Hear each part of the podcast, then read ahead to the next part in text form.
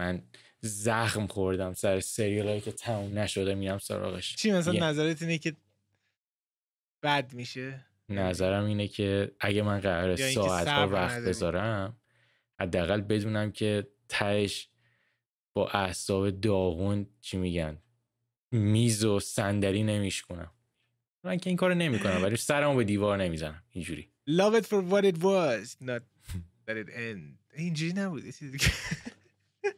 اینجوری دیگه ای بود. همید بریم. یک. دو سه.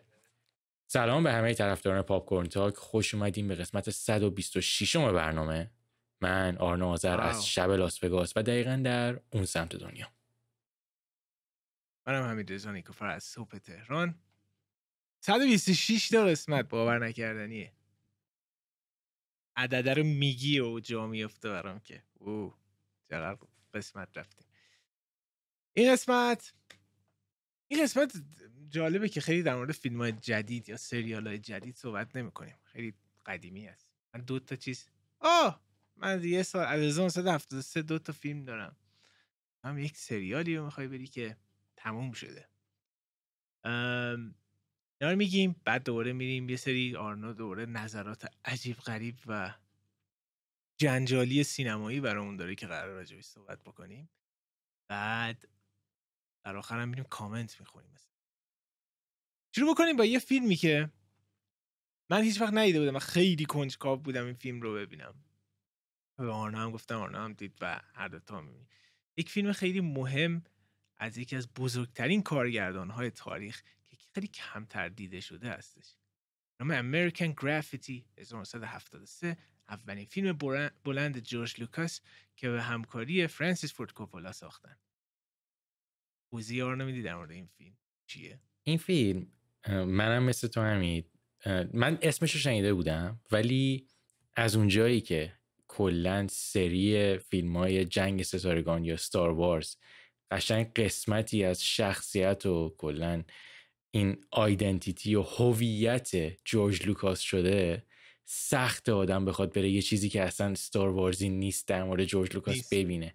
که جالبیش هم اینه که این فیلم قبل از اوناست. یعنی که این اصلا این آدم موقعی که فیلم بلند شروع کرد با این شروع کرده بود. American Graffiti فیلمیه که در مورد یه دبیرستان تو دهه 60 آمریکاست توی کالیفرنیا که اینا مدرسهشون تموم شده و پارتی شروع میشه. و جالبیش هم همین دینه که موقعی که من داشتم این فیلم رو می‌دیدم هی یاد اون بحثی میافتم که من رو چند وقت پیش با هم داشتیم. در مورد فیلمایی که داستان خطی به اون صورت ندارن و بیشتر دارن یک دنیا رو یک سری شخصیت رو دنبال می‌کنن زندگیشون رو دارن نشون میدن. برام خیلی جالب بود. من انتظار نداشتم که جورج لوکاس یعنی که جورج لوکاس کارگردان خیلی خوبیه. ولی منی که عادت دارم به دیدن چیزهای خیلی پر از اکشن و صحنه های هیجانی و اینا بیام یه چیزی ببینم که واقعا برخلاف اوناست. برای من خیلی تجربه جالبی بود و اینکه دوست دارم نظر تو رو بدونم. قبل از اینکه حالا بیشتر بخوایم وارد جزئیات قضیه بشیم. آره این فیلم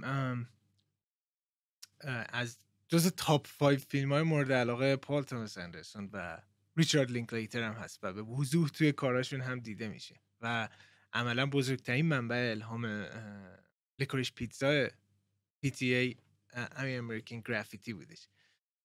داستان ساخته شدن این فیلم هم خیلی جذاب هستش.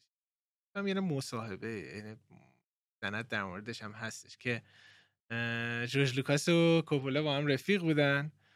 بعد جورج لوکاس هم می‌خواست امریکن گرافیتی رو جورج لوکاس می‌خواست استار وارز بسازه. بعد کوپولا میگه عمو این فیلم این بزرگی می‌خوای بسازی تو یه دونه فیلم بزرگ یعنی بلندم نداری. و یه دونه حداقل اون رو درست کنی که استودیو بهت مثلا اجازه بدن میگه اوکی من مثلا امریکن گرافیتی رو می‌خوام بسازم. بعد میگه که بعد میره استودیوهای مختلف اونا هم قبول نمی‌کنن. میگن تو کی هستن بعد میاد میگه من کیم؟ من رفیق فرانسیس فورد کوپولا هم و به کوپولا میگه لطفا بیاد تا هم دخیل شد توی این فیلم که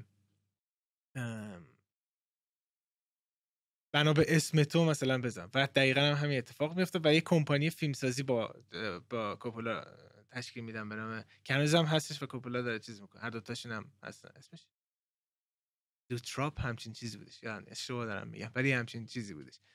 هم تشکیل میدن اینو میزن و این فیلم اولین فیلم بسیاری از بزرگان هالیوود هستش پشت صحنه از فیلم برداری و ساوند و اینا. یعنی کسایی که بعدها رفتن توی استار وارز توی اپوکالیپس نه انقلابی توی ساوند و تصویر و تکنولوژی ایجاد کردن اولین پروژه هاشون توی امریکن گرافیتی بود. از این لحاظ هم از حیث تاریخچه سینما هم خیلی فیلم مهمیه. در حالی که سال 1973 اتفاق میفته ساخته شده این فیلم ولی وقایعش سال 1962 بوده و بدون شک فیلم های Dazed and Confused لینکلیتر لینکلیتر از این الهام گرفته و تمام teenage movie که دیگه بعدها می‌بینیم علی الخصوص مدرنا از این اومده. امریکن پای به طور مثال حتی از اسمش هم معلوم از امریکن گرافیتی گرفته شده. مثلا سوپر بد یا تمام بعد هرچی که اومده الهام گرفته از امریکن گرافیتی هستش. و خیلی جالبه که این ساختار teenage movie ها رو توی فیلم دهه شصتی می‌بینی. و دقیقا همون چیزی که اشاره کردی این vibe فیلم فوق العاده است و عملا فقط محور یعنی وایب داره میگرده. یک فقط توی یک شب اتفاق میفته و چند تا شخصیت داره بررسی می‌کنه که توی این شب چه اتفاقایی براش میفته و واقعا فیلم سرگرم کننده و لذت بخشه یعنی بودن با اینا و کلی سکانس های ای داره که فراموش نمی‌کنی.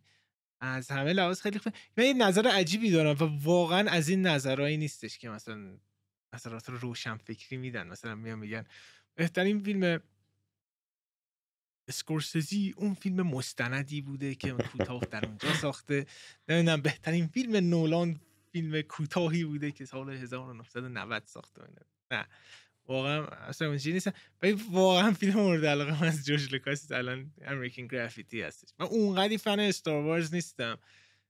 ولی این فیلم خیلی برای من جذاب بودش بنا به چیزهای مختلفی هم که داره که دوست دارم ده شست اتفاق میفته و کلا ستایل فیلم سازش جوری است من خیلی دوست داشتم از این بود فیلم. جالبه و من منم موقعی که داشتم می‌دیدم هی دائم ذهنم می‌رفت سراغ Dazed and Confused یه فیلم دیگه ای که من تو صحبت کردیم از ریچارد لینکلیتره این نوع همین فیلم سازی این این حالا نظریه که حالا شخصیه.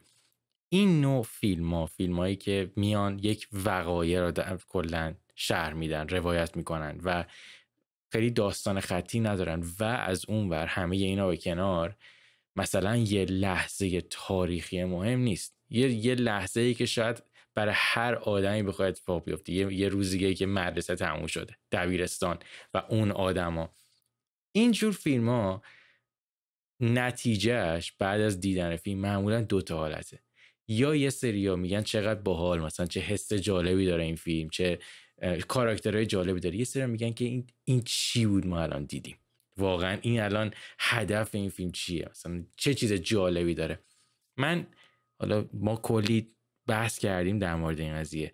ولی شاید به خاطر سنه شاید به خاطر نمی‌دونم علاقه شخصی باشه. ولی همین منم واقعا لذت می‌برم خیلی موقع از اینجور چیزا. یعنی که احساس می‌کنم دیدن اینجور فیلم ها که حرف سیاسی خاصی ندارن. پیام اجتماعی خاصی هم ندارن. فقط می‌خوان یه چند ساعت از زندگی رو بهتون نشون بدن بدون دلیل خیلی محکمی اون پشت. به نظر من حس تازگی میده. و این فیلمم حالا در مورد مثلا بازیگراش بخوام حرف بزنیم.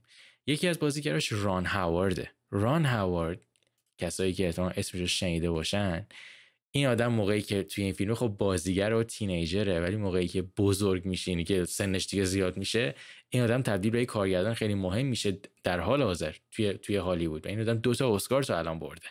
کسی که مثلا بیوتیفول مایند ذهن زیبا رو کارگردانی کرده. من برام جالب بود که همی همیشه برای من جالبه که میایم یه سری فیلم می‌بینیم که شروع کار خیلی از بازیگرا دستن در کاراه و ما میریم بعدا می‌بینیم که چه اتفاقی براشون افتاد. مثلا ران هاوارد توی این فیلمه هریسون فورد توی این فیلم هریسون فورد که مثلا توی دهه 80 تبدیل شده بود یکی از بزرگترین ستاره های هالیوود. در کل منم راضی بودم. به نظر من فیلم جالبیه و خیلی متفاوته نسبت به کارهای دیگه جورج لوکاس. همین تو یه خورده حرف بزن. چون این چیزی گفتی برای منم حالا سوال پیش اومد که آیا فیلم مورد علاقه من از جورج لوکاس این فیلم یا یه فیلم دیگه ایه؟ آره در مورد بازیگرا آره ریچارد دریفس هم توش هستش و جالبش اینجاست که ران هاورد دخترش برایس دالس هاورد. اونم ران هاورد جورج لوکاس با هم رفیق میشن. دخترش هم خیلی مثلا تو خونه جورج لوکاس با بچه جورج لوکاس بازی کرده و فلان اینا. بعد الان یکی از بزرگترین کارگردانه استار دختر ران هاورد برایس دالس هستش که بسیار از قسمت های مندلوریان چیز می‌کنه می‌سازه و خیلی با استار دخیله یعنی واقعا جالبی که مثلا بچه کوچولی اون زمان دوست باباش استار وارز می‌سازه و از غذا میره اینم همونجوری می‌سازه. در حالی که ران هاورد هم استار وارز ساخته و اونم سولو استار وارز استوری هستش. و همین یه چیز جالب می‌خوام بهت بگم. نمی‌دونم دقت کرده بودی به این قضیه دقت نکرده بودی. جورج لوکاس فکر می‌کنی چند تا کار رو کارگردانی کرده. کارگردان. به غیر از Wars امریکن گرافیتی هست اون TH اسم اون فیلم کوتاهش چی بود؟ TH THX 1138 THX 1138 و همین فکر کنم همین نبوده باشه. ایندیانا جونز درست گفتی. جورج, جورج لوکاس به عنوان کارگردان فیلم های حالا بلندی که داره اونقدر زیاد نیستن. یه مجموعه یعنی مجموعه فیلم های کوتاه بلندش رو هم دیگه 20 تا فیلمه. چیزی که می‌خوام بگم حالا جالبه. 1973 این آدم توی اوج جوونیش امریکن گرافیتی رو می‌سازه خب؟ و امریکن گرافیتی هم خیلی موفق بوده فیلم با بودجه خیلی کم ساخته میشه خیلی سود داشته براشون. و چند سال بعد تو سال 1977 میاد کلا سری استار وارز رو شروع می‌کنه. حالا این برات جالبه همین. از سال 1977 تا 1999 جورج لوکاس هیچی کارگردانی نکرد. بوده 20 سال. و بعد از پریکوئلا تا الان هم دیگه هیچ چیزی کارگردانی نکرده. من مصاحبه باش می‌دیدم در مورد این قضیه. چارلی, لو... چارلی روز خدا بیامرز انجام داد میگفتش که گفت زیاد علاقه ای ندارم که مثلا فیلم سازی ویدیویی انجام بدم و اینا. گفت فیلم سازی خیلی دوستم. گفت فیلم می‌سازم. خیلی خوبه میگم من هنوزم که هنوز کلی فیلم می‌سازم. ولی فقط رفیقامو دعوت می‌کنم بیام ببینم. میگم مثلا به کوپولا نشون میدم به اسکورسیزی نشون میدم. واقعا این قابل تحسینه که فقط پروسه فیلم سازی دوست داره و تازه رو استاروارز هم ساخته. برای همین. ولی من خیلی خیلی کنجکاوم که چرا بیشتر از این کار نکرد. گرچه بماند که مثلا جورج لوکاس از لحاظ کارگردانی بخوایم بگیم دو تا بخشید یه دونه استاروارز موفق اول کار می‌کنه بعد میاد prequel ا که اصلا موفق نیست.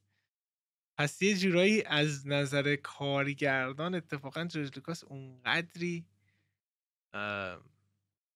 کارگردان موفقی نبوده توی استاروارز پرودیوسر موفقی بوده نویسنده موفقی بوده. قدری نه.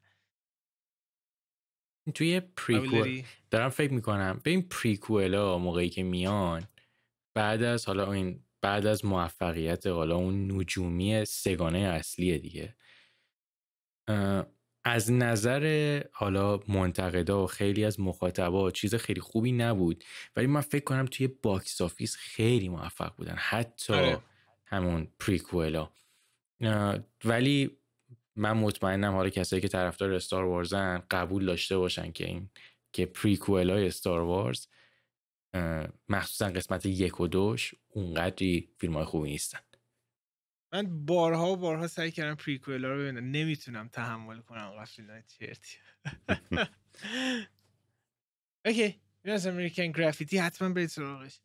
1973 چه میدی به فیلم همین من فیلم ده از ده میدم.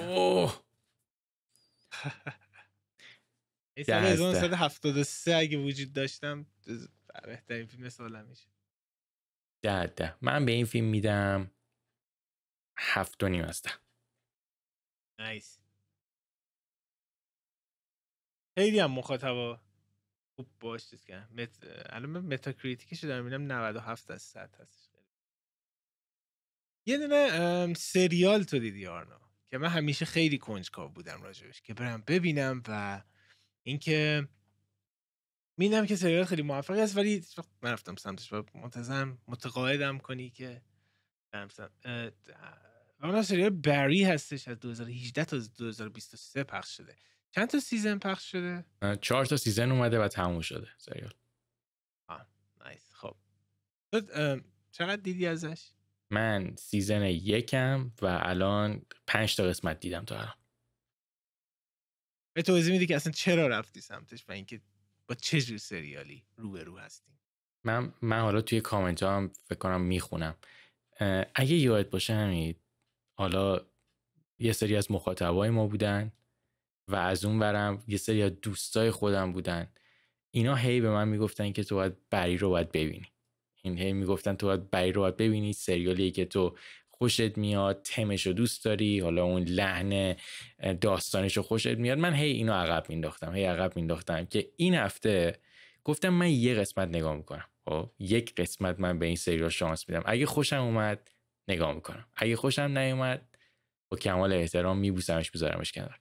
یک قسمت دیدم همین و سه قسمت پشت سرش نگاه کردم و حالا توی این چند روز گذشته رسیدم به قسمت 5 6 نمی‌دونم 5 یا 6 م یکی از دو تا اه، داستانش در مورد چیه؟ داستانش در مورد یه شخصیه که وظیفش همون هیتمنه کسیه که میره آدم می‌کشه.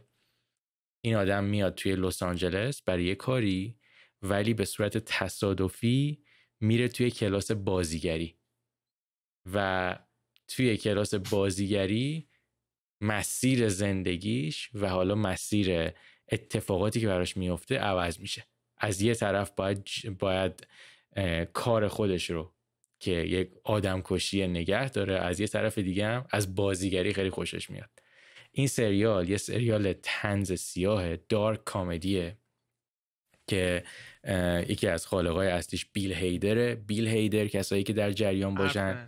یکی از موفق ترین و معروف ترین کمدین های حال حاضر هالیووده چه توی نویسندگی چه توی استنداپ حالا کسایی که. می‌شناسن مثلا توی SNL لا... نایت لایو زیاد میاد و کلا خیلی معروفه. مثلا مثل ست روگن و اینا جزو کسایی که جزو اون تاپ های کمدی هالیوودن. بازیگر اصلیش هم بازیگر اصلی هم خودشه. اه، حمید قسمت یک رو دیدم. منو گرفت. من داستانش رو خیلی دوست دارم. تنزش رو خیلی دوست دارم. و به نظرم از اون دست سریالاییه که حالا دوستایی که تموم کردنم اینو تایید کردن که تا آخر همه چی رو خوب نگه میدارن. و به موقع هم سریال تمام میشه و همین به من انگیزه میده که من سریال رو تا تهش نگاه بکنم. تموم شد. آره متقاعد شدم و همین الان میرم سراغش. جدی میگم. خیلی سوژه عالیه. عالیه حرف نره. من می‌خوام دقیقا سرا- سراغش. و اینکه خوبیش اینه که هر قسمتش سی دقیقه است. آفرین دقیقا. دیگه هر قسمت یک ساعت نیست. یعنی با کردیت و اینا سی دقیقه است؟ آره فکر کنم. در نتیجه یعنی 20 دقیقه میشه؟ من فکر کنم سر 25 26 فکر کنم بسته میشه هر قسمت. عالیه حرف نداره. خواستم سریال بعدی رو برم سریال دیدن خیلی سخت مثلا بارها سوال اندور رو ببینم. ولی برای اومد جاش. منم هفته پیش یه سریالی رو گفتم که دو قسمت دیدم گفتم مطمئن نیستم حالا خوب خواهد بود نه و اونم سریال From بودش. خیلی خوب بابا من تو یه روز یه season کامل رو دیدم باورت نمیشه یه season کامل رو دیدم و season دو که الان داره پخش میشه پنج قسمت اونم تو یه روز دیگه دیدم.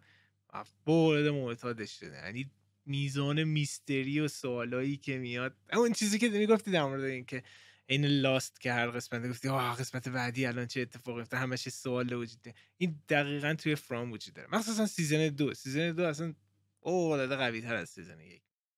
تا الان خیلی خوب بوده. ولی از این سریال که مستعدشین هستش که مثلا آخرین season و قسمت های آخر بد باشه معلوم نشد ولی الان فعلا داره پخش میشه. تازه نو هستش.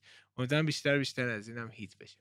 اوکی بری همین امسال هم تموم شده. منم میرم سراغش. خیلی خوبه. رادیکالی از دوباره سال 1973 این مستند دیدم. برام منسن. دلیل اینکه رفتم هم ببینم اینه که دیروز این روز قبل از اینکه این چیز لسلی ون هوتن یکی از منسن فالوورا پرول شده یعنی بعد از پنجاه سال تو زندان بودن گفتن که می‌تونه آزاد بشه بعد اونجایی که من خیلی علاقه دارم به کلا وقایع محوریت منسون دیروز یکی از رفیقام گفتش انقدر که تو اسم منسون رو جلو من آوردی اسم منو می آوردی رفتم خیلی جالب بود که من تقریبا هر کتاب و هر مستند و فیلمی رو بگی در مورد چارلز منسون و وقایع 69 دیدم. چنین مستندی رو جا انداخته بودم که سال 73 میاد و نامزد اسکار هم میشه اسکار بهترین مستند هم میشه.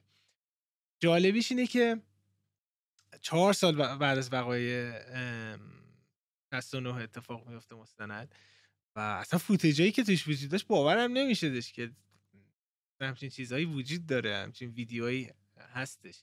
و این مستند هیچ جا گیر نمیاد خیلی عجیبه. هیچ جایی وجود نداره.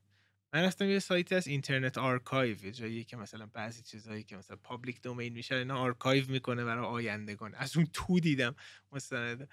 ولی خیلی نگرش جالبی داشتش به بقایه و بیشتر خود محوریتش روی منسون فالووراش بودن تا کارهایی که کرده بودن.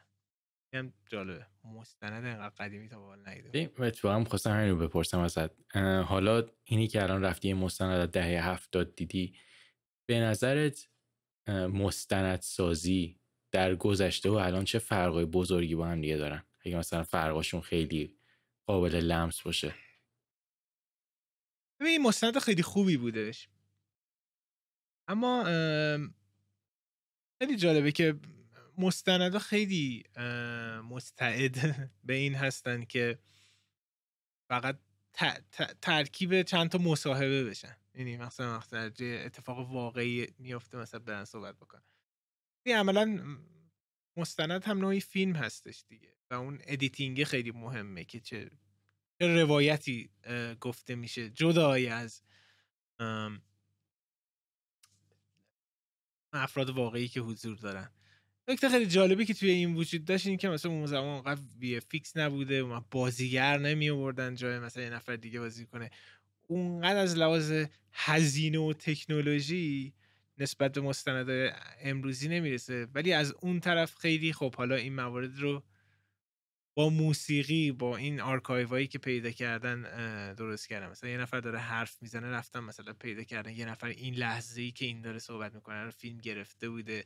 نوع editing ش موسیقیش خیلی خوب در اومده. واقعا عین یه فیلم که حالا مصاحبه هایی هم درش ولی فکر می‌کنم یکی بزرگترین تغییراتی که در مستندسازی حالا توی چیزهای دیگه هم توی سبکای دیگه فیلمسازی هم داشتیم تسهیل شدن مثلا راحت شدن فیلم برداری کردن یه سری موارد دسترسی به یه سری آدم ها و اطلاعات بدون شک تاثیر داره چون از یک بودی هم مستند ساختن یه جور تحقیق و جمع کردن یه سری اطلاعات واقعی هستش دیگه. اینجا الان با توجه به پیشرفت تکنولوژی به نظر من این خیلی راحت تر و خیلی جامعه تر میشه. اما خیلی جالب بودش که سال هفتاد دو اینا ساخته شده. اون زمان چجوری مستند میساختن؟ خیلی قدیمی بودم این چیز. آره اینم چیز جالبی بودش. کلا هم من همیشه اینو میگم و دوست دارم که بالاخره این اتفاق توی من بیفته و بتونم بیشتر مستند نگاه کنم. من اگه بخوام یه نقطه ضعف بگم در مورد مثلا فیلم دیدن انیمیشن دیدن و اینجور سریال دیدن من چیزی که کمتر از همه میرم سراغش مستنده. و دلم می‌خواد بدونم که چرا من کمتر جذب من مستند میشم. شاید با دیدن یه سری مستند خیلی خوب کلا عشق و علاقه به مستندم خیلی بیشتر بشه. فکر کنم همین نیاز باشه که یه سری مستند معرفی بکنی که منی که اونقدر مستند بین نیستمم ببینم و چی میگن کلا عشق و علاقم بیشتر بشه و بیشتر نگاه بکنم از این به بعد. یه موضوعی که هستش در این مورد که فکر می‌کنم برای هممون وجود داره اینه که ما خیلی وقتا فیلم و game و کتاب رو به عنوان یک escapism یک چیز فرار از دنیای واقعی می‌بینیم و خیلی وقتا برای سرگرمی اکثر مواقع برای سرگرمی میریم. مثلا میگیم خب امشب بشینم فیلم ببینم. حالا نوع سرگرمی فرق می‌کنه. یه بار مثلا یک فیلم اکشن خیلی لذت بخشه یک بار یک فیلم درامی هستش که ما رو به یک سفر دراماتیکی می‌بره. ولی در نهایت ما داریم سرگرم میشیم.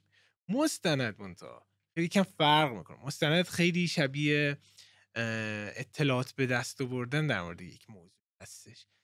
مثلا خیلی بیشتر در مورد انگار که مثلا یک کتاب مثلا تاریخی و خود حتی تاریخی هم نه. یک کتاب علمی و خوندنه. پس در نتیجه این بعد مستند که اونقدری برای سرگرم کردن ساخته نشده مهمه. فکر کنم مهمترین و بهترین چیزی که من خودم به شخص منم به اون اندازه مستند نمی‌بینم. ولی وقتی که یک سوژه هر چیزی تاریخی هست علمی هست فرهنگی هستش. برام جذابه. همیشه اول همه سرچ می‌کنم که یه مستند پیدا بکنم. می‌دونید چون مثلا زمانهای قدیم کتاب بوده و به نظر من واقعا با پیشرفت تکنولوژی وقتی که یوتیوب هستش وقتی فیلم سازی انقدر سریعتر و جامعه تری وجود داره خیلی میزان اطلاعاتی که از یک موضوع آدم می‌تونه از مستند بگیره چندین برابر از کتاب هستش.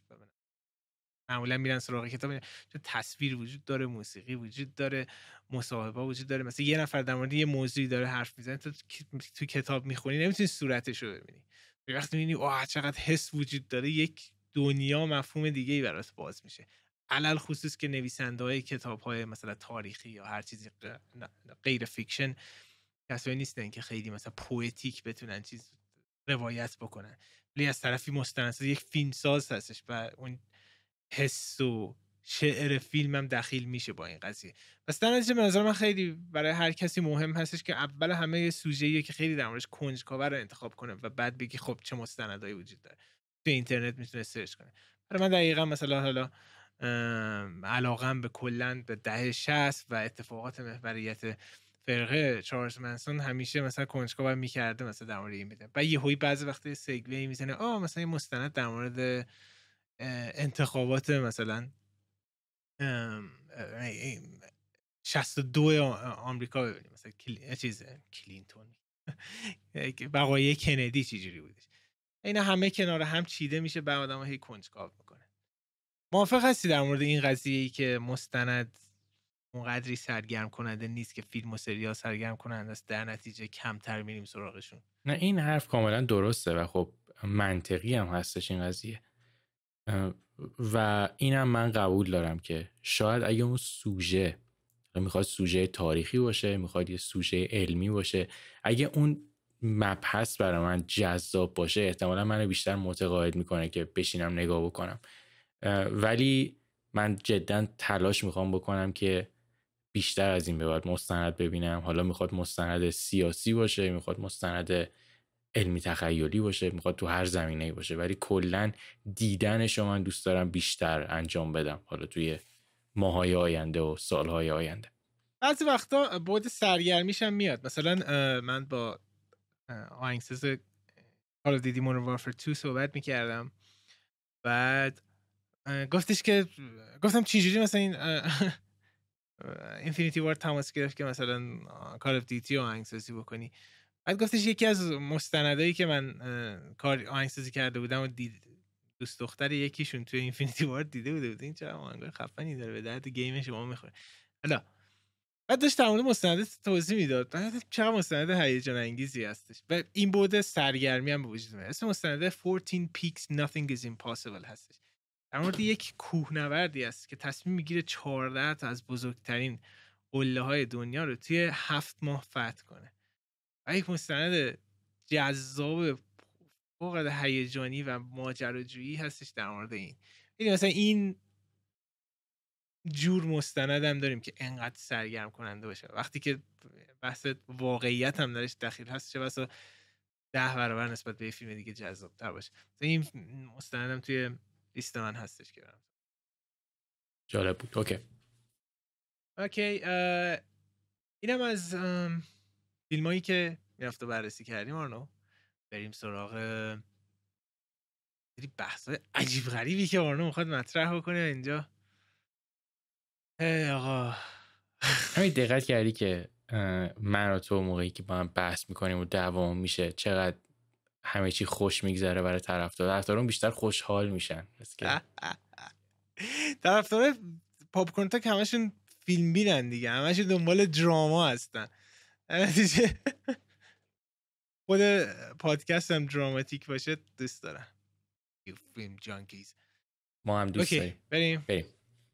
این قسمت هم ما الان پنج تا بحث رو می‌خوایم با هم من حمید انجام بدیم. این چیزهایی که ما میگیم بحثایی که ما میگیم این نظرهاییه که بین طرفدارای فیلم و اینا خیلی تفرقه میندازه. اینا این طرفدارا رو به دو قسمت تقسیم می‌کنه. و من موقعی که اینا رو می‌خونم واقعا با هیچ ترتیب خاصی نیست. و مثلا انتظار نداشته باشین که اگه ما یه بحثی رو کردیم بحث بعدی حتما مرتبط به قبلی باشه. نه خیلی پراکنده است. اولی حمید من اصلا اسم این ناکن خط رو می‌خوام شروع کنم می‌دونم که الان صورتم رو برگردم. تو با یک نیشخند می‌خوای من رو نگاه بکنی. فیلم Inglourious Basterds که ما تو فارسی فکر کنم بهش میگیم حرومزاده های لعنتی از کوینتین تارانتینو بهترین فیلمی که تا الان ساخته. همین تو رو خدا نگو تو اصلا نگو که آره نباید بگی آره. ببین ببین. Hear me out. اون قسمت تارانتینو یه قسمت ویژه داریم برای کسی که حالا تازه اومد. کامل یه قسمت در مورد تارانتینو و فیلم مورد علاقه هم صحبت و Pulp Fiction توی اون لیست من بهترین فیلم اوله. فکرم تو برای هم اول. ولی Inglourious Basterds فیلم دوم مورد علاقه من هستش. ولی جوری که شما داری اینجا دفاع می‌کنی انگار که نه تنها دوم بلکه سوم هم نیست. چه بسا بعضی وقتا در لیست شخصی و قلبی من Inglourious Basterds کنار Pulp Fiction هم شانه به شانه داره حرکت می‌کنه. پس برای اینکه یک درامایی هم من اینجا وجود بیارم با اینکه اونجا من این Pulp Fiction رو بهترین فیلم انتخاب کردم صرفا سر اینکه درام بزنه یکم موقتا الان Pulp Fiction میگم مورد طبقه پایین وایسه Inglourious Basterds میگم میگم آره آقا بهترین فیلم تارنتینو است چی داری بگی؟ همین اصلا ببین نگا کن یه سری بحث هستن که ما الان میایم با هم دیگه بحث می‌کنیم. توی هیچ زمینه توی زمینه داستانه توی زمینه نوآوری توی روایته توی کارگردانیه. تو هیچ زمینه ای Ingl... گوش کن گوش کن. ببین نگا کن ستا رو یادم نره حرف ببین Inglourious Basterds فیلم بسیار خوبیه. فیلم فیلم خیلی جالبیه. ایده های جالب توش داره. تنها چیزی که شاید Inglourious Basterds داره و Pulp Fiction نداره یه, یه کاراکتر بد داستانه آنتاگونیسته Pulp Fiction همشون antagon Pulp Fiction همشون anti-hero یه سری ضد قهرمانن که دارن یه کارایی با هم دیگه می‌کنن. تنها چیزی که من شاید شاید اونم قبول بکنم Inglourious Basterds داره و بهتره همون کاراکتر بد داستانشه. خب؟ ولی همین هیچ زمینه دیگه ای من کوتاه نمیام و با دلیلم کوتاه نمیام. الان چجوری می‌خوای منو قانع کنی؟ چه سه تا مورد گفتی من یادداشت کردم که داستان. داستان فوق العاده است. یعنی کلی کاراکتر داره چند جا اتفاق دارن میافتن و همینجوری دارن بیان جلو به یک climax بزرگ. تو می‌دونی این climax داره میاد به همش مهمتر از همینی که Pulp Fiction فوق میگم Pulp Fiction Inglourious Basterds فوق سرگرم کننده هستش. اینکه شاید adventure گونه ترین فیلم تارانتینو باشه. که چه واسه خودش هم میگه. تارانتینو میگه من همیشه علاقه دارن فیلم بسازن که یک سری آدم با هم می‌خوان قرار بزنن یه mission ی انجام بدن. و Inglourious Basterds دقیقا همونجا در مورد نوآوری توی داستان گفتی. یارو کلا داستان تاریخ رو عوض کرده هیتلر رو می‌کشه تهش. amazing فوق العاده است. و این خیلی و کارگردانی. واقعا کارگردانی Inglourious Basterds ورای Pulp Fiction هستش. اون opening ش که خود تارنتینو میگه بهترین opening ی است که من تا حال کار کردم. شاهکارترین کاری هستش که تارنتینو عنوان یک کارگردان انجام داده. هم opening لاندا هستش. و شما داری اشاره می‌کنید که یه دونه شخصیت جذاب داره. lieutenant آلدو رین یکی از favorite های من هستش توی career براد پیت. از چنگایی میرم من دیالوگا و line ای آدم می‌خونم. همین الان بازه برام جلوش. و Jew Bear خود gang Basterds این خانومه همش مال هانس لاندا که اصلا دیگه اون top top هستش. فوق‌العاده بودن. همین و یه فیلمی هستش که من باید جواب بدم اینجا. ببین ناکن در مورد نوآوری تو داستان میگی. اوکی توی Inglourious اینا زدن هیتلر رو کشتن. توی تاریخ سینما تو برو نگاه کن. قطعا یه سری فیلم اومدن قبل از Pulp Fiction که کلی کارهای جالب کردن. حالا با پرش زمان کاراکترهای مختلفه. ولی این حس حالا این انگلیسیش بهش میگن coolness این حس باحالی این حس چی میگن حال خوبی که تو از Pulp Fiction می‌گیری. توی تاریخ سینما چند تا فیلم مثل این هستن. و همین Pulp Fiction قهرمان داستانش کاراکتر خوب نیست. اینا همشون یه سری آدم دریوری هن. خب؟ ولی انقدر که روایت داستانش قشنگه انقدر که همه چی درست و بجا اتفاق میفته و چه پایانی چقدر پایان Pulp Fiction خوبه. ببین این این از نظر روایت خب؟ این هم من بگم بعد دور می‌خوام پاس بدم به تو. همین توی کارگردانی Pulp Fiction تو چه, چه ایرادی می‌تونی به, به کارگردانی Pulp Fiction بگیری؟ هیچ هیچ ایرادی نداره خب؟ و همین گوش کن و موقعی که Pulp Fiction اومد و موقعی که اومد سال 94 دیگه Pulp Fiction اومد انقدر که نوع انقدر که جذاب اون کارگردانی به نظر من دهه 90 و بعدش رو دوباره عوض می‌کنه. چون خیلی دیگه می‌خواستن Pulp Fiction از اون بعد بسازن. این Inglourious Basterds کارگردانیش خیلی خوبه ولی هیچ چیز جدیدی روش نداره. داستان خیلی باحاله بحث سر این نیستش که Pulp Fiction فیلم خوبیه یا چون فوق العاده است Pulp Fiction. بهترین فیلم تارانتینو بحث اینه که ارزش فیلم Inglourious Basterds برای اون چیزی هستش که تو فکر می‌کنی.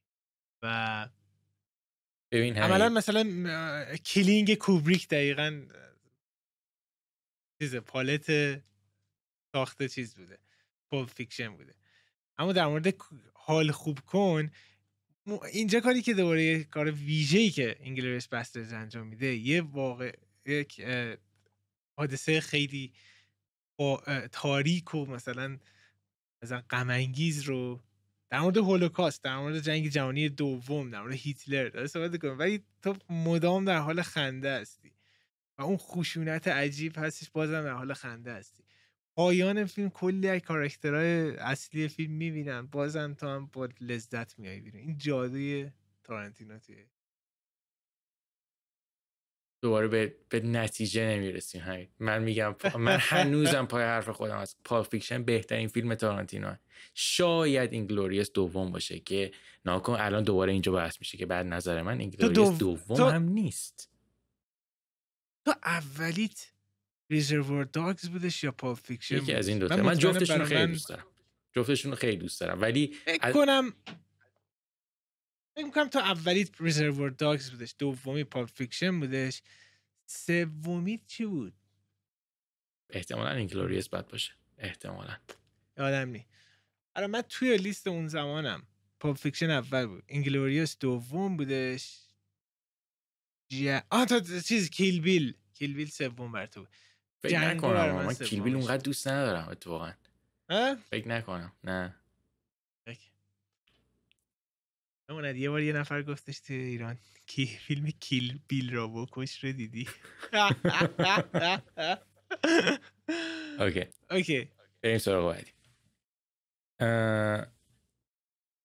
اوه اوه همین اینم دوباره دعوا میشه La La Land فیلم خیلی بدیه Yes آه چقدر boring. همین La La Land خیلی فیلم خوبیه. اصلا من ببین من هنوز نمی‌دونم. تو تو مشکلت با La La Land چیه؟ چرا میگی فیلم خوبی نیست؟ دلیل چیه؟ اولا من میوزیکاله. اصلا کلا خب. طبیعتش من مشکل دارم. میوزیکاله. بعد قشنگ معلومه یه کارگردان 20 خورده ای ساله دیگه اوه نگاه کنید من چقدر حرفای بزرگ بلدم بزنم فلان اینا. اوه سینمای کلاسیک رو من واقف هستم بشه اینا. یه داستان بورینگ خسته کننده میوزیکا آواز. تا میای مثلا ارتباط برقرار کنی و همه بلند میشن میرقصن آواز می‌خوان. موسیقی شو من خیلی دوست همین حالا نظر من چیه؟ ببین ناکن لالند خیلی فیلم خوبیه. درستی که میوزیکاله ولی جزء معدود فیلم های موزیکالیه که موزیکاش اینجوری نیستن که تو چی میگن شروع کنی بشکن زدن و دست بزنی و برقصی موزیکاش واقعا دارن کمک می‌کنن به نشون دادن اون شخصیت ها خب؟ درستی که توش رقص و چه می‌دونم حالا یه سری کارهای دیگه هم داره ولی اینجوری نیست که تو رو جدا بکنه از فیلم. من ببین من میوزیکال دیدم تو زندگی. مثلا من نمیگم ژانرش ژانر مورد علاقه من نیست. ولی لالالند جزء معدود موزیکال های زندگی منه که من به نظرم این حس موزیکال بودنش و اتفاقات موزیکالش خراب نمی‌کنه فیلم کاراکتراش خیلی باحالن. خب کاراکتراش خیلی باحالن. و حتی همین اون لحظاتی که دارن میرخصن و اینا و میرخصن و یه آهنگی رو اجرا می‌کنن برای من تخریب اون شخصیت نیست تو ذهنم. بیشتر داره کمک می‌کنه بهتر ساخته شدنش. تو اگه اگه با یه قضیه کنار بیای و دوباره فیلم رو ببینی من به تو قول میدم از فیلم خوشت میاد. همین تو اگه با این قضیه کنار بیای آقا جون من نمیام فیلم رو به خاطر موزیکال بودنش قضاوت بکنم. من میام فیلم رو به خاطر خودش قضاوت بکنم به خاطر داستانش. همین برخلاف میوزیکالایی که ساخته میشه که همشون شاد و بزن برقصن این فیلم اتفاقا خیلی غم توش داره. تو چند تا موزیکال دیدی که داستانش تلخ باشه؟ زیاد نیستن خیلی. چندشون ولی چیز لمیزراب مثلا. آقا من میگم میوزیکال. یه دونه میوزیکال هستش که من دیدم لذت بردم. قبل و بعدش هر چیزی بوده. چیز چرا ریموت چراغ من دارم اون میزیکال نشون میدم ولی عجب سوینی و اونم سوینی داده یوسا عالی. ولی کلا میگم من میزیکال خیلی برام اصحاب خورد کنه. به خاطر اینکه ذهنم وارد شده مثلا میگه خب اوکی. شخصیت این کارو داره انجام میده اینجوری. بعد داری چیز یهویی میشکنه شروع می‌کنه میوزیکال خوندن اینا بعد دوباره برمیگرده تو نورنو چه اتفاقی افتاد؟ هیچ جوری من زیاد نمی‌تونم ارتباط برقرار کنم. این و دو اینکه واقعا لالالند از داستانی اینا دوست نشه در حالی که دو تا فیلم بعدی دیمین شزل که بعضی مثلا اونقدری دوست نشه من عاشقشون بودم یکی فرست من بودش. عجب فیلمی بود. خیلی نامرد بودن اون فیلم انقدر تحویل نگرفتن. دو بابیلون بودش. بابیلون هم خیلی دوست داشتم. ویپلش هم که دیگه همه واقفا چه شاهکاری هستش.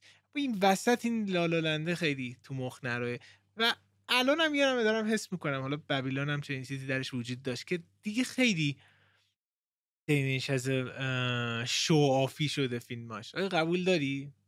شو... ویپلش اونقدری نه. خیلی داره مثلا میگه که من چه آثور بزرگی هستم در سینما. اوه سینمای کلاسیک اینا. من میاد به فیلم های مثلا ده قبول ندارم. ببین بابیلونش چرا؟ بابیلون رو قبول دارم که این آدم یه خورده زیادی دیگه فازش رو گرفته. ولی لالالن اونقدری که فکر می‌کنی اصلا چیز نیست از, از اون دست فیلم های شعاری نیست لالالن لالالن خیلی اتفاقا ساده است تو داستانگوییش و تو نشون دادن عشق و حالا تلخی عشق و اینجور چیزا. به این مثلا ناکن فیلمی که میاد موزیکال و دیگه بیش از حد بزرگ میشه. این فیلم چیز چی بود؟ West Side Story مثلا. West Side Story یک نمونه خیلی خوب از یه فیلم موزیکاله که اینجا بهش میگن over the top دیگه همه چی رو دیگه تا, تا تهش می‌برن بالا. داستان و شخصیت و رقص و موزیک و La La خیلی ساده است. قسمت های رقص و موزیک هم داره. ولی ناکنمید من میگم هنوز کمک می‌کنه به اون داستانی که داره روایت میشه. و این اگه این با موزیکال بودنش کنار بیای باور کن از فیلم لذت می‌بری. که نمیه کنار. اینه که به به گیاهخوار در مورد نوع بافت یک استیک بخوای تعریف کنی. می‌دونی این مدیوم فیک شده عالیه. متاسفم. همین بحث گیاهخوار شد. من به تو گفته بودم من یه حدود 6 ماه گیاهخوار بودم. الان هستی؟ نه. می‌دونی چی شد؟ They always come back. ببین من حدود 5 6 ماه من چیز بودم. من پسکتریان بودم. یعنی که اگه اصطلاحش درست گفته باشم. من گوشت قرمز نمیخوردم. مرغم نمیخوردم. فقط ماهی میخوردم از توی چیزایی که میشه خورد. همین یه روز داشتم با ماشین از بغل یه دونه رستورانی رد می شدم بعد از شیش ماه همین گوشت نخوردن ها داشتم از بغلی رستوران رد می شدم که اون رستوران معروف توی اون شهر برای ساندویج های استیکش خب؟ باور کن همین اینی که میگم اصلا پیازا زیاد نمی‌کنم و پنجره باز بود و من تو ترافیکم بودم خب؟ بوی گوشت از تو, از تو پنجره اومد تو یک زب رفت تو دماغ و مغزم. اصلا اون اون صحنه رو من یادمه. یک لحظه دنیا برای من اینجوری استاپ شد.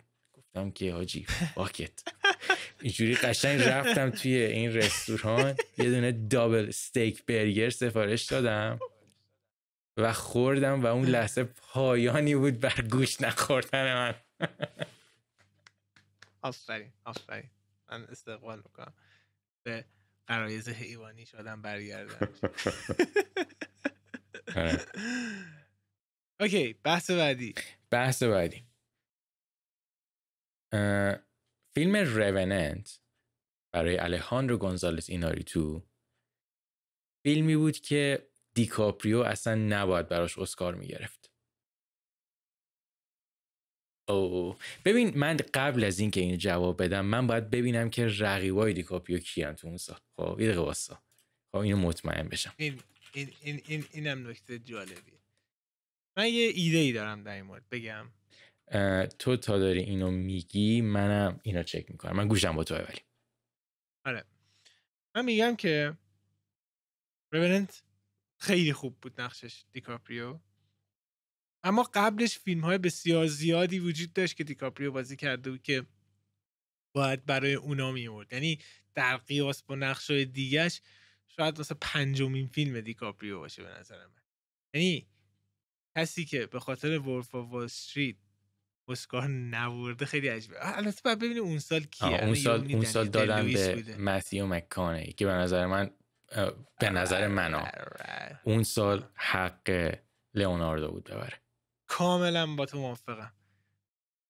اون بازی دیکاپریو باور نکردنی کجا؟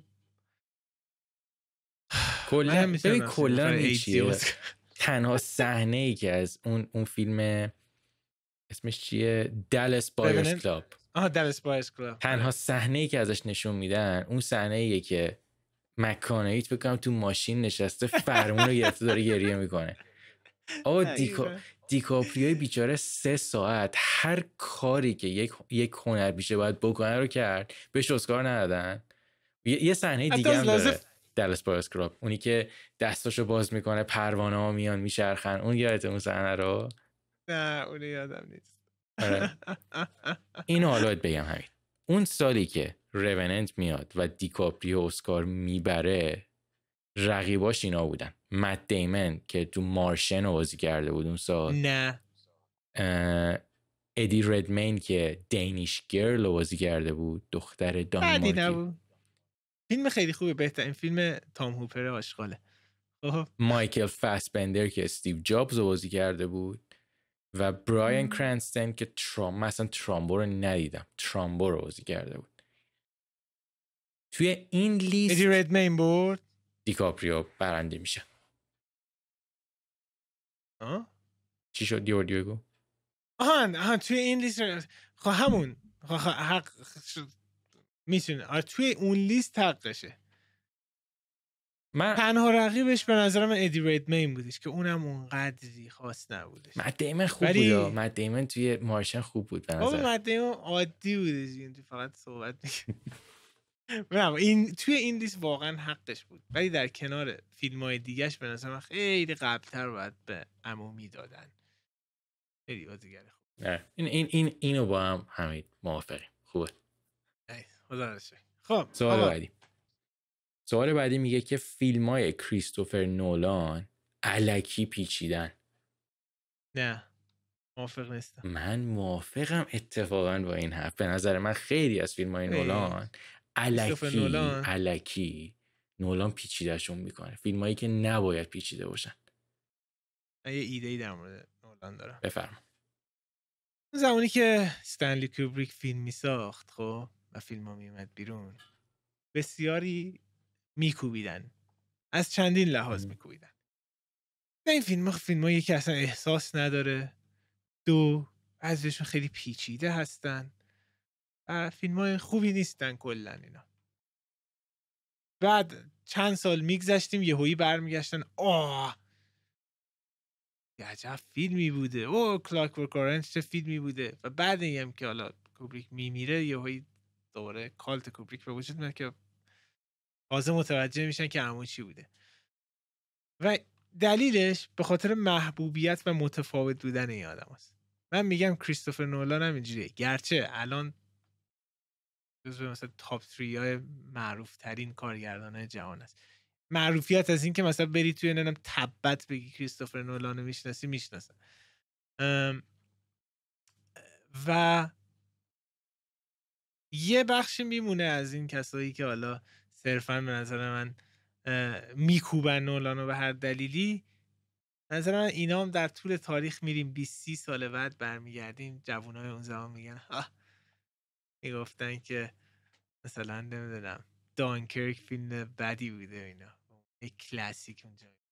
من کاملا مخالفم. از کریستوفر نولان یک صدای بسیار نویی هستش. بسیار خوب ترکیب می‌کنه drama رو با science fiction با هر المان دیگه ای و هر فیلمش فوق العاده جذاب هستش. بارها بارها بارها من هر فیلمش رو دیدم.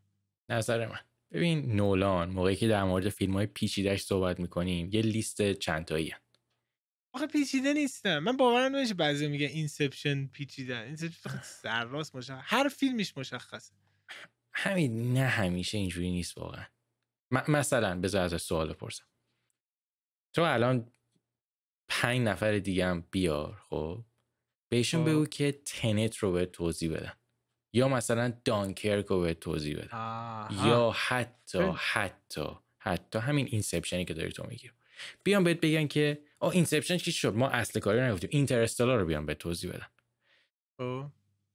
اینی که همین داستانی که می‌تونه خیلی راحت تر بیان بشه رو نولان میاد یه المانی بهش اضافه می‌کنه که عاشقشه. المان زمان. المان زمان رو این آدم خیلی دوست داره. همین. جذابش می‌کنه. آقا هر آدمی به قول معروف یه کینکی داره دیگه. آقا جون تو این آدم این آدم چیزی که دوست داره فتیشش زمانه.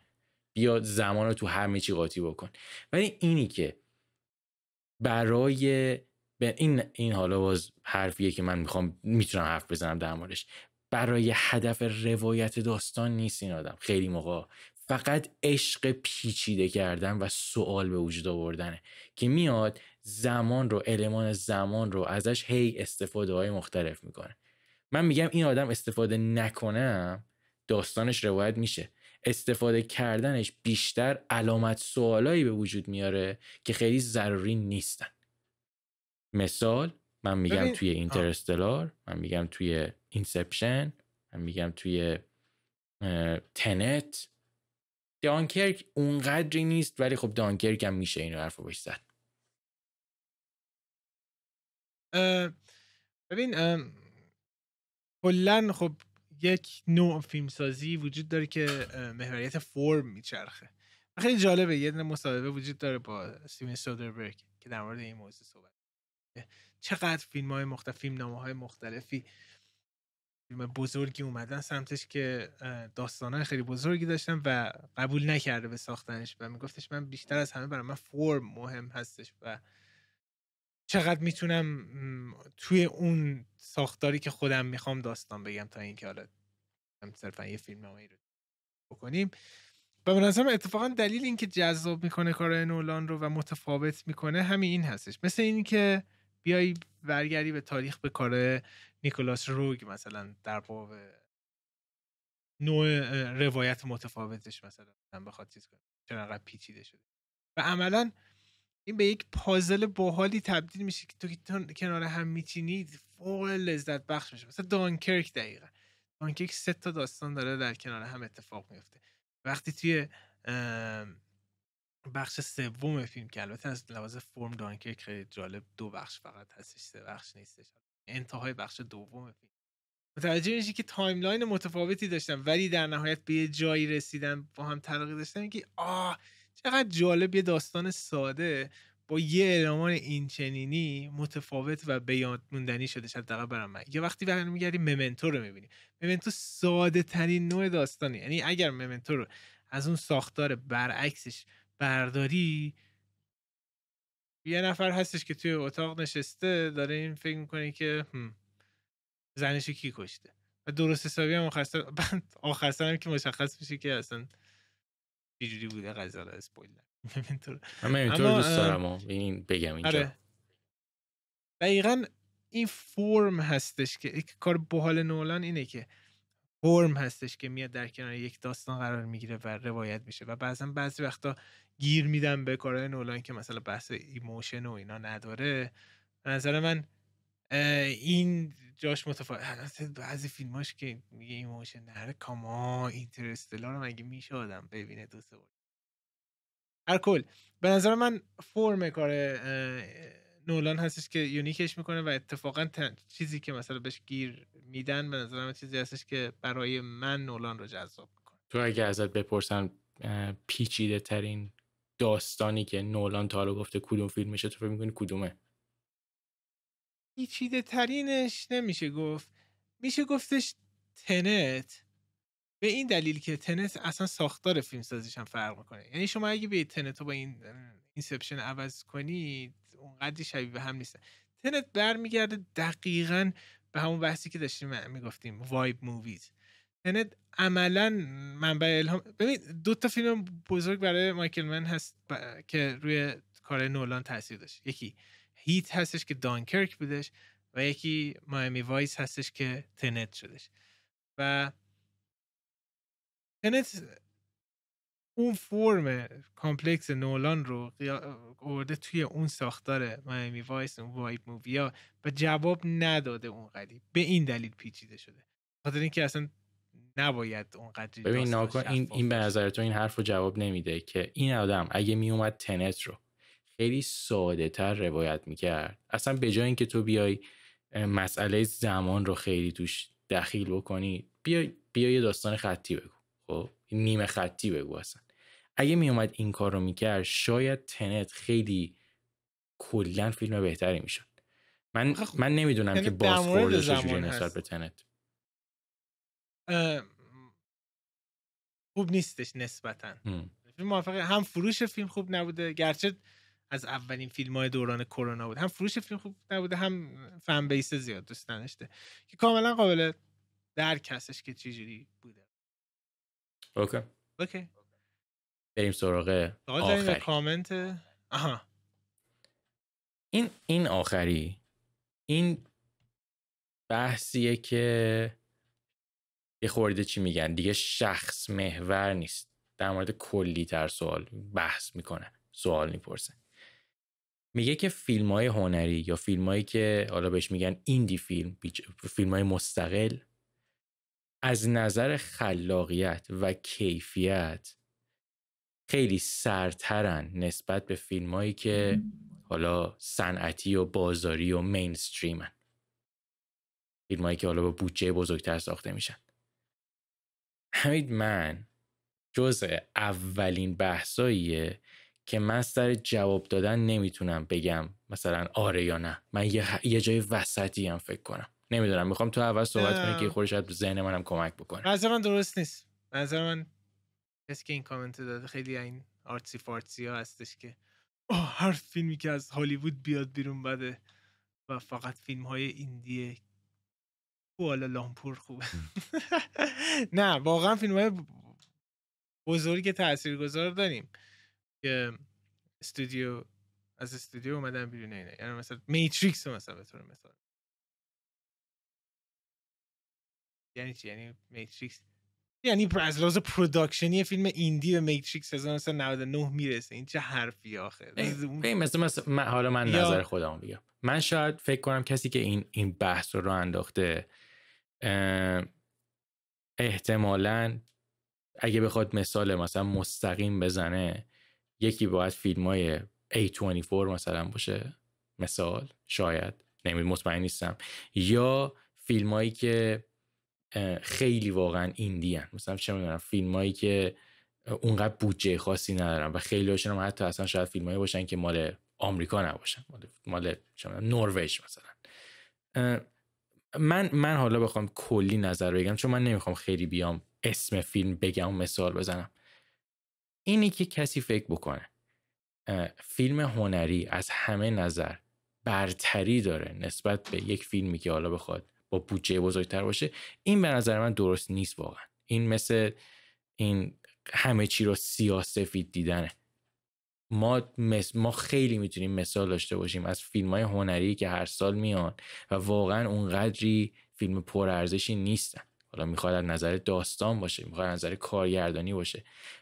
ولی قطعا منتقدا و شاید خیلی از مخاطبا به خاطر اینکه اون فیلم با یه بودجه کمی ساخته شده و این فاز مستقل, مستقل بودن رو داره نسبت بهش دید چی میگن؟ کمتر برنده ای دارن. در مقابل چه می‌دونم یه فیلم با بودجه 200 میلیون. خب؟ من من مثلا چه می‌دونم بیا بیا یه مثال الان بزنیم. حرف مثال مثال زدن شده. یکی از پرفروشترین فیلم هایی که یکی از کارگردانای مورد علاقه ما ساخته مارتین اسکورسزی آیریشمنه. خب؟ آیریشمن فکر کنم بودجه ساختش دور 200 میلیون دلار بوده. فکر کنم. درست. درسته؟ درست. 200 میلیون دلار؟ فکر کنم باش تو می‌تونی چه می‌دونم 100 150 تا فیلم هنری بسازی. خب؟ ولی آیا از اون 100 150 تا فیلم هنری که ساخته میشن چند تاشون می‌تونن اون کیفیت رو داشته باشن؟ کاملا درست. اصلا هیچ فیلمی نباید به خاطر اتفاقی که پشت صحنه داره میافته یا هر کسی که داره پخش می‌کنه قضاوت کنیم. مثلا هر فیلمی رو می‌ذاری می‌بینی تموم میشه تصمیمتو می‌گیری که این فیلم برای توی فیلم تاثیرگذار و سرگرم کننده ای بوده یا نبوده. می‌تونه هر چیزی باشه Transformers رو دوست دارم. Transformers توی score ا آشغاله. ولی من میدم می‌خوام Transformers ببینم. می‌خوام یه فیلم هستش که این میزان VFX و اینقدر اکشن های عجیب غریب و هالیوودی رو داره روایت می‌کنه. من اینجوری دوستم و جوابم می‌گیره. ولی اگه با این دید بخوام برم مثلا قیاس کنم این فیلم رو با نمی‌دونم آیریشمن خب بدون شک ربطی ندارن بریم کامنت بخونیم همین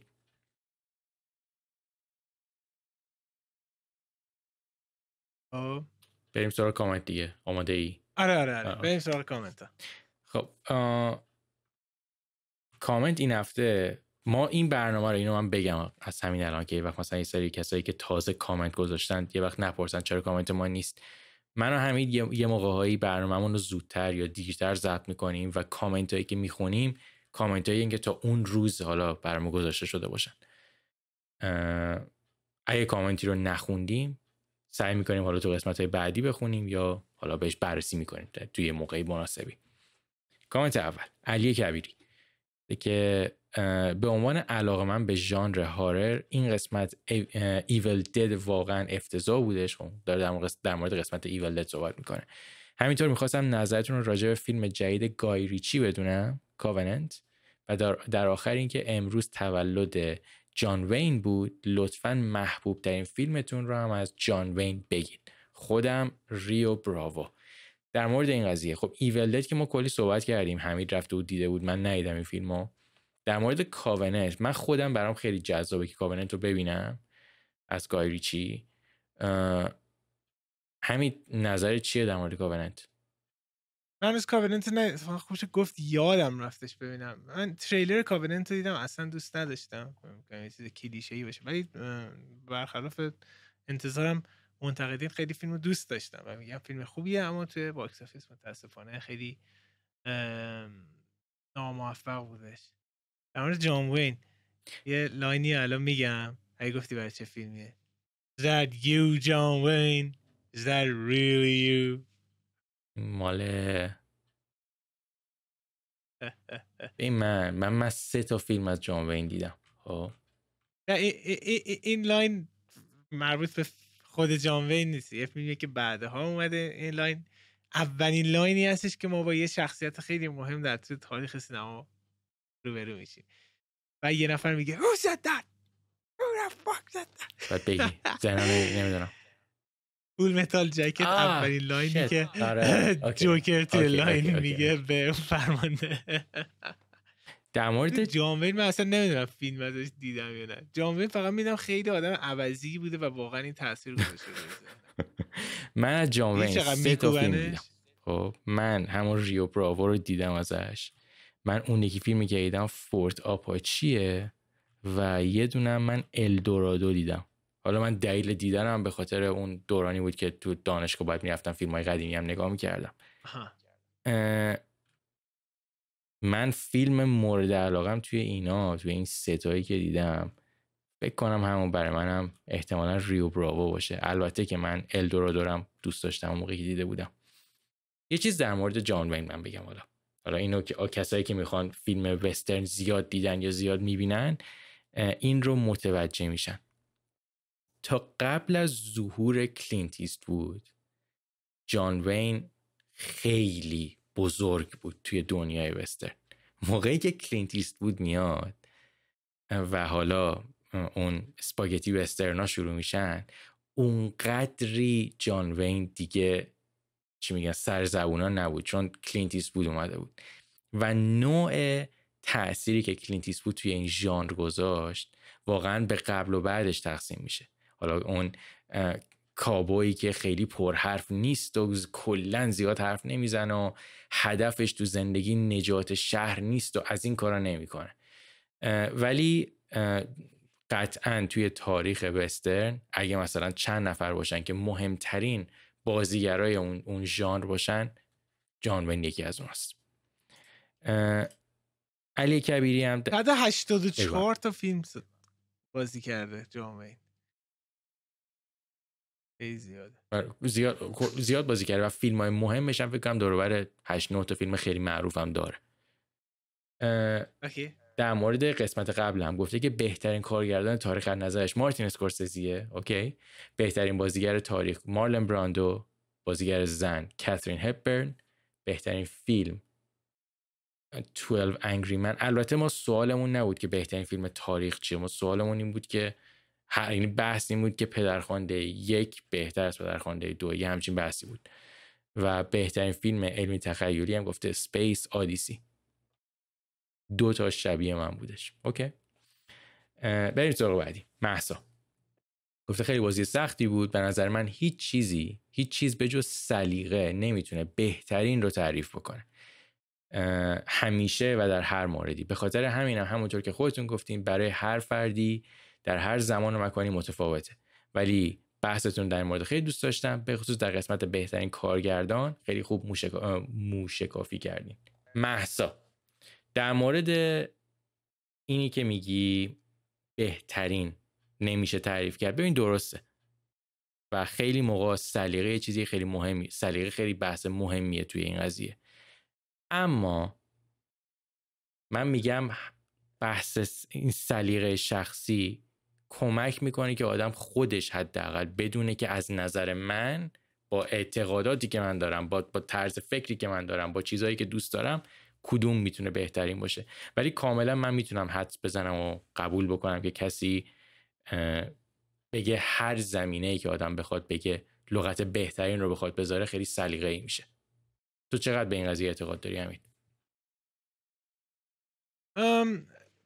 من برمیگردیم چند پیش یه پست از مارلون برنده گذاشتم. گفتش که مثلا یکی از مریضی های آمریکا اینه که کی بهتره کی بدتره کی برنده است کی وازنده است کاملا درسته دیگه. کاملا یه چیز شخصی هستش و اونقدری در نهایت هر چقدر دفاع بکنیم هر چقدر یه چیزی رو بکوبیم نمی‌تونیم با منطق و اعداد و ارقام و ریاضیات بیایم ثابت کنیم که درست میگیم یا اشتباه میگیم. در نتیجه برمیگردیم که نهایت اینه که مهم اینه که احترام بذاریم دیگه. یه نفر اگه یه فیلمی دوست داره نه بگی این آشغالا تو چرا دوست داری یا بلکسش مثلا مهمتر از همه اینه که احترام رو آدم بذاره.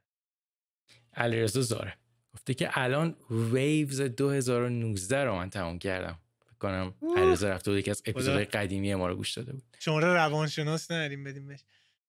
گفته که فکر نمی کنم توضیح اضافه ای بخواد. فقط مشکل اینجا بود که تا اون وسطش رو دیدم گفتم دیگه بسه بقیهش ایشالله بعدا و اون همون جایی بود که گفتین همه چی کلا عوض میشه. این چی بود خدا وکیلی؟ حرف از فیلم ها و کلا بحثایی که طرفدارا رو دو دسته می‌کنه همین ما باید اتفاقا Waves هم بذاریم توی این لیست. Waves هم خیلی دوست نداشتن. ولی من تو خیلی دوست داشتم. خیلی ساختار خیلی من دوست داشتم. باحالیش اینه که Waves نصفش رو می‌بینی. یه فیلم خیلی cool باحال مزه خوش میگذره. و میگه کجا میره؟ اتفاقی که میفته انقدر شوکه کننده هستش که تو میگی او مهم نیست چیزیه فهم می‌خوام تا تهش برم ببینم دیگه چه اتفاقی میفته من کارگردانش جدیدش هم امسال یه فیلم به فکر کنم داره. حالا تو تو داری چیز می‌کنی؟ من الان اینو سرتش پیدا می‌کنم. حامد علیزاده. هرسایی که حمید سر فرمولای مارول می‌خوره من رو یاد یکی از کتابای راجر ایبرت میندازه به نام کلیشه های کلیشه های هالیوود. مثالش هم میگه هر بار که قهرمان فیلم یک نگهبان ارتش آلمان نازی رو می‌کشه و یونیفرمش رو میپوشه لباس کاملا اندازه است. یا گاری میوه در صحنه های تعقیب و گاریز یه قانون داره به نام درب های فورد میگه هر دری هر چقدر پیچیده و فوق امنیتی باشه زمانی که هریسون فورد می‌خواد وارد اونجا بشه به آهسته ترین حالت ممکن بسته میشه تا فورد فرصت داشته باشه ازش رد بشه. کامنت جالبی همین و من چیزی که حالا می‌خوام خوره حرف بزنم همین من نمی‌دونم تو چقدر دوست داری ولی من کلا چقدر راجر ایبرت و کلا اون برنامهش با چی بود؟ Siskel and Ebert می‌گفتن یا Ebert and Siskel می‌گفتن. این دوتا رو من چقدر دوست داشتم. جفتشون که خدا بیامرز دیگه نیستن. Siskel and Ebert میگن. آره. ولی همین من یه بار فکر کنم اینو بهت گفته بودم. من موقعی که توی همون سمت شیکاگو زندگی می‌کردم خونه من نزدیک یکی از قدیمی ترین سینماهای اون شهر خب؟ اون سینما فی فقط فیلم هنری میذاشت. مثلا سینماش بکنم دور بر 100 110 سال عمرش بود. یکی از افتخارات اون سینما این بود که راجر ایبرت موقعی که داشت بزرگ می‌شد و موقعی که هنوز خیلی معروف نبود پاتوقش اونجا بوده. خب؟ و ابرت موقعی که دیگه خیلی معروف شده بود حالا کلی مقاله در مورد اون سینما نوشته بود. که یه خورده تو فرض کن مثلا یه, مقداری راه می‌رفتی به سمت دیگه حرکت می‌کردی مجسمه راجر برت هم اونجا گذاشته بود مجسمه که نشسته و دم سینماست که خدا بیامرزتش. چند تا مورد؟ وایسا. اول اینکه فیلم جدید کارگردان تری ادوارد شولت کارگردان ویوز فیلمی هستش که بازیگرا رو ببین. The Weeknd جنا اورتگا و بری کیوگن هستن تا الان فعلا. شده. که یعنی اسمم نعرفیم قرار با این چیز کنیم امسال هم مثل این که میادش. این از این عجب راجر ریبرت اون کتاب من هیچ وقت کتاب نخورم اون دو تا کتاب از اون داریم. یکی فکر کنم لیتل بوک آف هالیوود کلیشیز همچین چیزیه. بعد یه کتاب خیلی کتاب موفق میشه. بعدش یکی دیگه میده به نام فکر کنم Big Little نمی‌دونم چی China یه دنباله ای هم داره. اون کتاب من خیلی چیزهای مختلف شد خوندم از این کلیشه هاش خوندم. ولی خو... هیچ وقت این دوتا کتاب خودش نخوندم و پیدا هم نکرده بودم موقع جای خاصی. اونم خیلی کنجکاوم برم راجعش نه و کاملا کلیشه هم درسته. در مورد راجر ایبرت. راجر ایبرت شاید یکی از تاثیرگذارترین انسانایی که زندگی من در مورد فیلم دیدم و شناخت فیلم راجر ایبرت بوده. من کلا نقد فیلم و اینا نمی‌خونم. ولی یادم وقتی که 15 16 سالم اینطور بودش فقط می‌رفتم. مثلا هر فیلمی که برام خیلی ج... مثلا یه فیلمی خیلی فیلم جذابی بود و بیشتر می‌خواستم در موردش بدونم می‌رفتم. سرچ می‌کردم راجر ایبرت. ببینم که مثلا آیا نقد کرده یا نه و میخونده. و واقعا اینجاست که یه منتقد بزرگ مشخص میشه و اینقدر تو تاریخ همه جای دنیا میشناسنش. اینکه این منتقد نه تنها کار خودش رو می‌کرد بلکه واقعا به سینما اضافه می‌کرد. دیدی که نسبت به فیلم داشت. گیری که مثلا به یه فیلم می‌داد یه فیلمساز می‌رفت می‌خوند. می‌گفت آه عجب.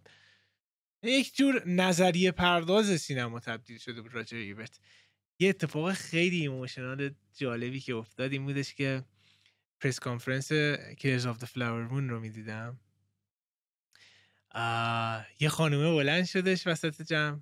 گفتش سوال از اسکورسیزی دارم. مثلا در مورد فلان اینا. بعد گفتش که تو همیشه به شوهر من مثلا خیلی نظر مثبتی داشتی و اینا و شوهرم فیلمات داشت. و این زن راجر ایبرت بودش. و اسکورسیزی بغزی کرد موقع جواب دادن. ولی کسایی که خیلی بیشتر در مورد نقد فیلم و کلا دنیای سینما علاقه دارن به نظر من هر فیلم حالا کلاسیک آخرین فیلمی هم که ایبرت نقد کرده To the Wonder ترنس مالیک بودش. فکر چهار ستاره هم داده خیلی خوب بود. برید واقعا بخونید نقد راجر ایبرت در مورد فیلم های بزرگ. واقعا دیدت نسبت به سینما و فیلم دیدن عوض میشه. خدا بیامرزتش. راجر ایبرت دوست داشتنی. Cubic Dream بیا ناکن همین.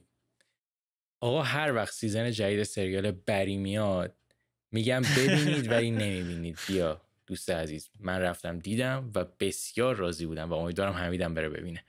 وقتی من می‌خواستم سریالش رو ببینم گفتم فقط بهش پنج دقیقه فرصت میدم منو جذب کنه که دقیقا دقیقا برای من هم اتفاق افتاد من یک من گفتم یه اپیزود بهش شانس میدم. یه کاری کرد که چهار تا سیزنش رو دیدم لذتم بردم. منم الان که 5 6 تا قسمت دیدم 100 درصد توصیه می‌کنم. بسیار بسیار خوبه و مرسی کیوبیک از اینکه پافشاری کردی. قطعا پافشاری های شما تاثیر می‌ذاره سر دیدن فیلم و سریال برای من همید آمده که اسمایی گفته که ضمن ارادت به آرنو من با حمید بیشتر موافقم توی پنج تا بحثتون. مخصوصا Matrix که من اسیر و گرفتارشم هنوز و اون رفیقت که خواست بیاد تو برنامه و دوتایی بیفتیم به جونش منم میام سمتش که تنها نباشه. دمتون گرم روز اون رفیقت که Resurrections دوست داشت؟ آره. حامد با تمام ارادتی که نسبت بهت دارم با تمام علاقه ای که نسبت بهت دارم. تو اگه خدا رو هم بیاری تو برنامه ما جلوی ما قرار بگیره و بخواد از میتریکس چهار دفاع بکنه من خدا رو بنده نیستم. من من تحت هیچ شرایطی اون فیلم به نظر من قابل دفاع نیست. و نمی‌دونم چجوری چجوری می‌خواین دفاع بکنید ازش ولی اوکی. آره خیلی عجیبه. یه دونه اینه پادکست می‌دیدم با چه انگلیس بودش. بعد در مورد برادران واچوفسکی داشتن صحبت می‌کردم و که الان خواهران واچوفسکی بعد در مورد اندی واچوفسکی اون یا لری واچوف لری واچوفسکی فکر کنم اون بزرگتره که میگفتش که این شبیه کین هستش که کشتیگش کاره که تغییر جنس. بعد طول پادکست The Big Wachowski صداش می‌کرد. خیلی خوب مال کدوم پادکست بودین؟ یه پادکست انگلیس با یه رفیقش داره. انگلیس خیلی عجیبه این آدم تا الان کنسل نشده. دوازده دقیقه فقط داشت جوک می‌گفت در مورد این بنده خدا. و آخرش گفت ناراحت نمیدارن نشم. Matrix خیلی دوست The Big Wachowski ولی بود. OK. کامنت بعدی. مصطفی حسینی. بحث کارگردان های تاثیرگذار شد. یکی از کارگردان بازیگرهایی که خیلی جاش خالی میشه و من دید و سبک فیلمسازیش رو به شدت دوست دارم کلینت ایستووده مخصوصا الان که اکثرا دچار شعار زدگی میشن نگاه ایستوود به مسائل اجتماعی و انسانی و ترکیبش با داستان و روایت و کاراکترها خیلی خوبه. کاملا درسته. من حرفتو قبول دارم. و حالا مصطفی چیز جالب بهت بگم. ما داشتیم در مورد جان وین صحبت می‌کردیم. خب من سرچ کردم کلینت ایستوود و یه خورده در مورد کلینت ایستوودم ببینم. امروز امروز که ما داریم ضبط می‌کنیم تولد 93 سالگی کلینت ایستووده خب؟ آره. آره این یعنی این کامنت دقیقا خورد به تولد 93 گفتم که این رو بذارم برای این لحظه بیام بگم. بعد تولدش لطفا برید Dirty Harry رو ببینید. یک رو. همین حالا بیا الان من تو. بیا یه دقیقه. تو یه دقیقه IMDb کلینت ایستوود و باز کن. خب منم باز می‌کنم. فیلم مورد علاقت از کارگردانی کلینت ایستووده چیه؟ یه قسمت پاپکورن در مورد این قسمت در مورد این موضوع رفتیم. ولی به عنوان کارگردان Gran Torino رو دوست دارم Unforgiven دوست دارم. Million Dollar Baby هم. Gran Torino خیلی Mystic Mystic River هم همین هست. او Mystic آفرین Mystic River خفن بود ولی متاسفانه جدیدن اونقدر فیلم های خفنی کارگردانی نمی‌کنه دیگه. من فکر کنم آخرین باری که من یک کاری از کلینت ایستوود دیدم و خیلی دوست داشتم میره به سال 2008 Gran Torino. البته Gran Torino خیلی فیلم خوب البته که من از چیزم اون خیلی بدم نه. من ما Richard Jewell رو با هم دیده بودیم تو این برنامه. 2019 آره. آمده بود. اونم اونم فیلم باحالی بود. ولی در کل من خیلی کارگردانیش رو دوست دارم. و نظر من فیلم های خوب خیلی ساخته. مثلا ولی فیلم مورد علاقه من از کارگردانی کلینت ایستوود احتمالا همون Unforgiven یه فیلم جدید داره تریلر درست می‌کنه که خیلی خوبه بعد از این یکی دو تا فیلم. نه چندان جذاب. تریلر داره درست می‌کنه بازیگرش نیکولاس هولت هستن. خود کلینت ایستوود بازی می‌کنه. تونی کولت توش هستش. کیفر سادرلند هستش اسمش Juror Number Two ه. جذابی به سعید قولی زاده گفته که من نظرم به حمید نزدیکتره. سوال اول رو که آرنا پرسید منم داشتم به سپیلبرگ فکر می‌کردم و در کل بحث این هفترم خیلی دوست داشتش. سپیلبرگ کارگردان خیلی خوبیه ولی ولی بهترین کارگردان تاریخ از نظر من نیست. حالا همین برگردید قسمت قبلی قسمت قبلی با هم دیگه ندیدین بشین نگاه کنید. محسود کاظمی. در رابطه با بهترین کارگردان با وجود این با وجود دیگه با وجود اینکه عاشق مارتین اسکورسیزی هستم به نظرم کوبریک بهترین کارگردان تاریخه. نه تنها این بشر کارگردان بسیار قویه بلکه دانش فوقالعاده بالایی هم داشتهش و همچنین تنوع جالبی هم در کارنامه خودش داره که بر خلاف انتخاب حمید شاید فقط یکی دو تا فیلم متوسط ساخته باشه. بهترین بازیگر مرد من نظر من دنیل دی لویسه و چیزی که اون رو بالاتر از براندو قرار میده کیفیت فیلمایی که انتخاب می‌کنه. از اونجایی که حمید گفت دوست دارم با اعداد و ارقام بسنجم منم باید بگم که امتیاز راتن تومیتو تمام فیلم های دنیل دی لویس 79 ولی برای مارلن براندو 66 از طرف دیگه ای خداحافظی دنیل دی لویس بسیار شکوهمندانه تر از مارلن براندو بودش که من مطمئنم خیلی ها حتی فیلم آخر براندو رو نمی‌دونن چی هست. این نکته خیلی جالبی بودش. توضیحات خیلی جالبی داد و من خودم مثلا اصلا به این قضیه فکر نکرده بودم که آیا میانگین امتیازهای تمام فیلم که این گرفتن چقدر می‌تونه کمک بکنه به این؟ ولی من خودم دروغ چرا فکر می‌کردم که حتی میانگین تمام فیلم های دنیل دیلویس هم از این چیزی که هست بیشتر باشه. ولی خب بازم خیلی خیلی خوبه. این نمره 79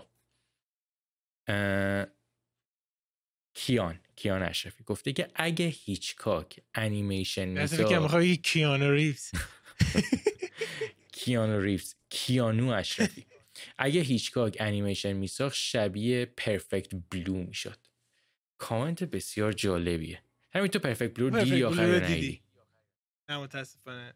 تو لیستم هست و یادم تو خیلی هم دوست داشت من Perfect Blue خیلی دوست داشتم و خب Perfect Blue خیلی تاثیر داشت روی دارن آرنوفسکی روی موقعی که می‌خواست بره Requiem for Dream بسازه. اگه هیچکاک انیمیشن میساخت هیچکاک از اون جایی که پروردگار مسائل فنی بوده خیلی مسائل فنی سینما رو خوب میشناخت. من قطعا فکر می‌کنم که اگه یک روزی می‌خواست انیمیشن بسازه قطعا تکنیک های انیمیشن سازی هم خیلی به جلو هل می‌داد. حالا چیزایی که اون موقع در دسترس داشتن. ولی اینی که میگی پرفکت بلو می‌شد خیلی ایده جالبیه. من خیلی بهش فکر نکردم ولی می‌تونم منم ببینم. چون اون سادگی و اون عمیق بودن داستان احتمالا چیزیه که هیچگاه هم توی انیمیشنش می آورد اگه میساختش. وی گفته موقع تماشای جان ویک. همش ذهن من درگیر این بود که چرا حالا فایتا اون درگیریاشون انقدر سرسری و بیمعنی شده. مثل اینکه وی جان ویک چهار رو دوست نداشته. من یه چیزی میگم. من نمی‌خوام حالا توجیه بکنم کاری بکنم. ولی جان ویکا رو اگه به ترتیب آدم نگاه بکنه یک دو سه چهار هر شماره که بالاتر میره میزان جنگ و درگیری و اون صحنه های اکشنش هم چی میگن؟ خیلی پروبال بیشتری می‌گیرن. طولانی تر میشن. زاویه های دوربین عجیب غریب تر میشه. اتفاقات بیشتری میافته. و حدسم کاملا می‌شد زد که جان ویک چهار اینا تا جایی که می‌تونن دیگه این رو تا, تا سقف بالا ببرن. ولی خب نظر حمید رو فکر کنم یادتونه که حمید خیلی دوست داره و جان ویک هم به نظرش فایتاش خیلی خوبه. حمید؟ آره. آره. من فیلم مورد علاقه جان ویک جان ویک. از جان ویک 4 3 2 1 به ترتیب میره حمید قلب من میشکنه تو یکو می‌ذاری آخر؟ چرا یکو می‌ذاری آخر حمید؟ یکو آخر نذار. سویت اسپاتی ده.